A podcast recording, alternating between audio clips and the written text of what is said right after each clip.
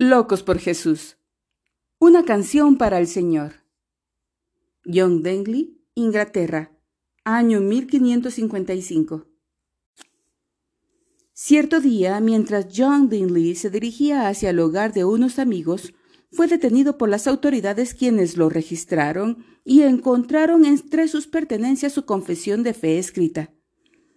Dingley creía que la Iglesia había sido fundamentada sobre los apóstoles y profetas, siendo Jesucristo su cabeza, y que la Iglesia estatal actual, la Iglesia de Inglaterra, no formaba parte de la verdadera Iglesia.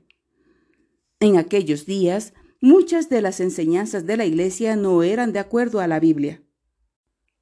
Por esta razón, Dingley fue entregado a un funcionario del gobierno local, quien a su vez lo entregó al arzobispo para ser interrogado. Dingley no se retractó de su declaración de fe y por lo tanto fue condenado a morir y entregado al jefe de policía.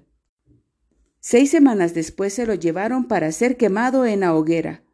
Cuando encendieron la madera debajo de él, Dingley no mostró temor alguno.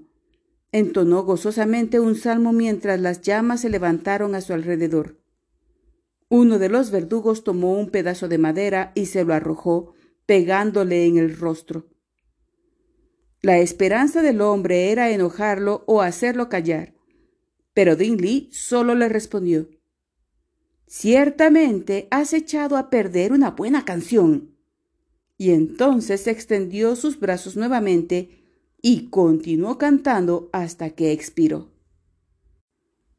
Jesús dijo que cuando nos ofenden y somos perseguidos por ser sus seguidores, debemos sentirnos alegres.